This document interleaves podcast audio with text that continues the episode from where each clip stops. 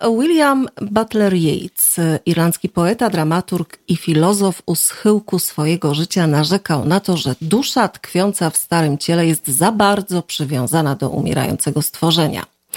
Po absurdalnym wyborze Liz Truss na głównego lokatora Downing Street tego barwnego porównania możemy użyć ponownie. Tym razem wobec całej Irlandii, która wydaje się być za bardzo przywiązana do konającego zwierzęcia. W zdrowej i szczęśliwej demokracji nawet w najśmielszych snach Truss nie mogłaby zostać premierem. Potrosze jest Teresą May bez charyzmy, Borysem Johnsonem bez powagi, połączeniem najgorszych składników wyskrobanych z dna kotła przez szalonego szefa kuchni. Wraz z nią partia Torysów postanowiła podwoić swoje wysiłki w grze na udawanie. Począwszy od udawania, że realia współczesnej Wielkiej Brytanii wcale nie są takie ponure. W przypadku Johnsona udawano, że jest rok 1940, a on sam to nie kto inny jak osławiony Winston Churchill. Teraz torysi udają, że mamy rok 1980, a na czele rządu stanęła żelazna lady. Załóżmy, że problemy Wielkiej Brytanii były spowodowane przez Unię Europejską.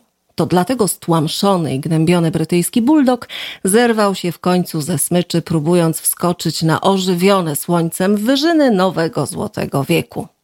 Nie wszystko jednak poszło po myśli bulldoga, dlatego udaje, że stoi, choć tak naprawdę leży. Myśląc o powolnym upadku dawnego imperium, punktem odniesienia mogą być Chiny. Ale po co tak daleko szukać, skoro bliżej po drugiej stronie Irlandzkiego Morza jest lepszy Woltomierz? Wszyscy wiemy, że Irlandia ma bardzo poważne problemy zakorzenione w osobliwej kombinacji hiperrozwoju z niedorozwojem, ale mimo to radzi sobie dużo lepiej niż Wielka Brytania. 25 lat temu Irlandia była biedniejsza, o wiele bardziej skorumpowana i zniewolona przez reakcyjny nacjonalizm. Teraz pod tymi trzema względami wypadamy lepiej niż Brytyjczycy. Prawdziwą miarą upadku lub postępu kraju jest poziom życia zwykłych obywateli. Przez wieki Irlandczycy emigrowali do Wielkiej Brytanii, ponieważ standard życia był tam o wiele wyższy, ale to się zmieniło. Statystyki nie kłamią, drodzy Państwo. W Wielkiej Brytanii nastąpił dramatyczny spadek wzrostu mediany dochodów gospodarstw domowych. Torysi powrócili do władzy w roku 2010. W ciągu tego nieprzerwanego okresu rządzenia dochody gospodarstw domowych w Wielkiej Brytanii rosły wolniej niż tylko w dwóch innych krajach Europy Zachodniej Grecji i na Cyprze. A zatem, kiedy Truss i jej otoczenie opowiadają historię o tym, jak to Unia Europejska powstrzymała rozwój Wielkiej Brytanii, prawda jest zgoła odmienna. W tym samym okresie większość krajów wspólnoty radziła sobie dużo lepiej. We Francji począwszy od 2007 roku, a skończywszy na 2018, średnie dochody wzrosły o 34%.